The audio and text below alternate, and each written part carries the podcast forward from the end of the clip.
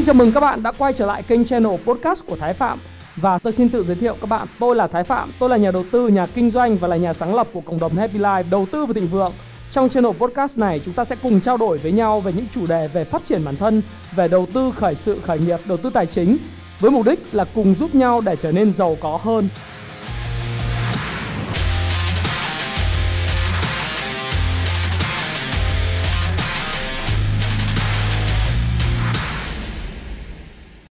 Ngày hôm nay thì tôi sẽ chia sẻ với các bạn về một chủ đề. Chủ đề này nó là chủ đề khi nghĩ tới chứng khoán thì chúng ta nghĩ rằng là chúng ta chơi chứng khoán hay là chúng ta đầu tư chứng khoán. Khái niệm chơi chứng khoán hay khái niệm đầu tư chứng khoán khác nhau như thế nào và khác biệt ra làm sao? Thì sự thật là trước khi bạn tiếp tục và cùng với tôi tham gia vào chủ đề này, cùng trao đổi về chủ đề này thì tôi muốn nói với các bạn rằng nếu bạn nào chưa đăng ký kênh thông tin của tôi chưa đăng ký kênh thông tin của tôi thì hãy đăng ký nhấn vào nút chuông và đăng ký kênh thông tin của tôi để bất cứ khi nào tôi có những video về đầu tư chứng khoán, về đầu tư tài chính, về đầu tư phát triển cá nhân hay đầu tư cho sự nghiệp kinh doanh của bạn thì bạn sẽ là người nhận đầu tiên. Và quay trở lại cái chủ đề này, có nghĩa là chúng ta đầu tư chứng khoán hay là chúng ta chơi chứng khoán thì thực sự là thị trường chứng khoán Việt Nam các bạn biết rồi. Đây là một cái thị trường rất là non trẻ. Thị trường này mới có cái tuổi đời khoảng 19 năm và có rất là nhiều người uh, so sánh thị trường chứng khoán Việt Nam với lại thị trường chứng khoán Mỹ. Thực tế ra thì thị trường chứng khoán Mỹ hay là thị trường chứng khoán London thì đã tồn tại rất là lâu vài trăm năm cho nên lịch sử hình thành của nó nó đã phát triển rất là vượt bậc rồi. Và ngày hôm nay trong một cái khuôn viên rất là đẹp ở một cái resort thì tôi có trao đổi với các bạn về chủ đề này bởi vì là có khá là nhiều những cái bạn nhắn tin cho à, tôi nói rằng là anh ơi bây giờ anh phím cho em một con hàng để em chơi em thay đổi uh, nhà cửa xe cộ và em có thể kiếm được nhà cửa xe cộ được hay không anh?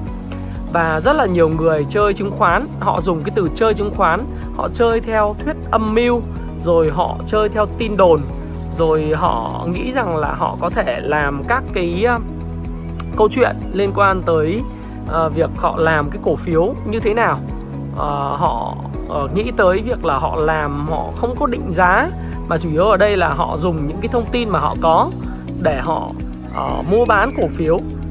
Tôi nói thí dụ như này có nhiều lời nói với tôi rằng là anh ơi em biết cái con cổ phiếu này là cái con cổ phiếu mà ông chủ tịch của công ty đấy nó sẽ phát hành à, nó sẽ phát hành chiến lược cho nhà đầu tư nước ngoài rồi nó sẽ phát hành uh, chiến lược riêng lẻ cho nên em nghĩ rằng em có thể chơi cổ phiếu này và em có thể kiếm được bộn tiền từ cổ phiếu này để từ đó em đổi nhà và đổi xe và ờ, họ cũng nói rằng là em biết quen biết cái người chủ doanh nghiệp này. Cho nên những người chủ doanh nghiệp này là những người mà em có thể ờ, đầu tư đầu cơ hay là chơi được. Thì họ cũng không phân biệt được khái niệm giữa chơi chứng khoán và đầu tư chứng khoán khác biệt như thế nào. Tuy nhiên trên thực tế thì ờ, có một điều tôi muốn chia sẻ với các bạn đó là phần lớn những người nghĩ tới chơi chứng khoán thì chứng khoán họ nghĩ là một cuộc trò chơi cho nên là cái chuyện được chăng à, hay hay có đấy là một cái chuyện hết sức bình thường bởi vì là một trò chơi thì có thắng có thua. Và khi nghĩ đến trò chơi thì ờ, được thì bạn có tiền và thua thì bạn mất tiền đúng không ạ? Đây là một cái suy nghĩ mà tôi nói rất là lệch lạc bởi vì phần lớn trên thị trường thì chúng ta thấy một điều là 95% hoặc uh, hoặc là nói hơi quá là 95% nhưng khoảng độ 90% những người là trong ngắn hạn sẽ bị mất tiền. Và trong trong trong ngắn hạn thì chỉ có khoảng độ tầm 10% những người thực sự là chơi chứng khoán trading cổ phiếu có thể có lời mà thôi. Còn phần lớn những người mà giàu có lên từ thị trường chứng khoán họ là những người đầu tư chứng khoán và họ là những người mà nghĩ tới chứng khoán là nghĩ đến một cái cuộc chơi uh, một cái canh bạc. Tôi nói cuộc chơi ở đây là cái cuộc chơi trong ngoặc kép. Uh, nó cũng phải là canh bạc nhưng nó là một thứ nó là một thương vụ lâu đời à, lâu dài về cái việc là họ nghĩ tới chứng khoán. Và phần lớn là trên thị trường chứng khoán có một câu rất là hay đó là những người mà chứ không ở nơi đâu trên thị trường chứng khoán mà đặc biệt đặc biệt là phố Wall mà lại có nhiều những chuyên gia về thị trường tài chính. Những người mà đi xe Lamborghini hoặc đi xe Maserati hoặc là đi xe Bentley thì lại nghe lời khuyên của những người đi tàu điện ngầm. Ở Việt Nam thì là những người đi xe hơi sang chảnh nhà giàu thì lại đi nghe những người uh, đi xe gắn máy. Và có rất là nhiều chuyên gia trong thị trường tài chính và đặc biệt là thị trường chứng khoán nữa thì có là rất nhiều chuyên gia rồi. Và thông thường những người nghĩ tới chứng khoán là nghĩ đến cuộc chơi thì chỉ sau một thời gian rất là ngắn là họ bị mất tiền họ cảm thấy chán nản. Và thời gian thì cứ trôi đi, tài sản thì cứ mất và tâm sức thì cũng mất luôn. Và họ không được cái gì cả. Vậy thì một thời gian như vậy thì họ sẽ cảm thấy gì? Họ cảm thấy rằng là cái tư duy của họ bị bào mòn. Họ cảm thấy rằng là cái tâm ý của họ bị hao tổn và họ nói rằng ôi cái cuộc chơi này là thật là ma mãnh cái cuộc chơi này thật là nhiều những cái vấn đề mà tôi không kiểm soát được. Rồi những nhà tạo lập ở đây là những nhà tạo lập mà nói thật với các anh chị rằng là họ quá nhiều manh muốn à, mạnh à, cái cái mánh khóe và tôi không thể chơi được trong thị trường như vậy. Và họ rời bỏ chứng khoán và họ mất tiền. À, thì à, các bạn thấy cái câu chuyện như vậy là câu chuyện mà nó tương đối là thông thuộc thông thuộc và quen thuộc ở trên thị trường phải không ạ?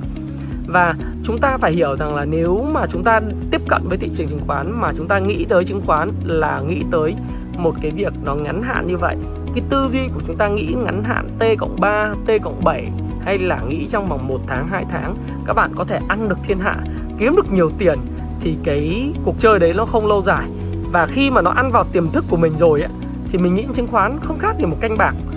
Đồng ý rằng Edward Thorpe và rất là nhiều những nhà đầu tư lỗi lạc họ nghĩ tới chứng khoán.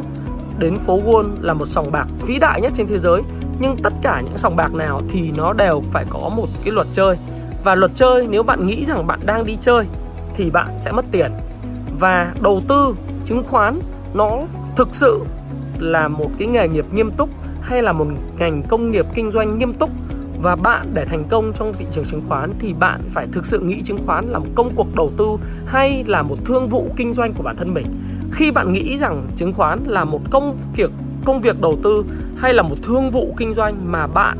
cần phải dồn hết tâm sức của mình, phải tìm hiểu nó và tìm hiểu ngọn ngành những cái lý thuyết, những hệ thống giao dịch về nội tại của cổ phiếu, nội tại của doanh nghiệp, những câu chuyện liên quan đến thị trường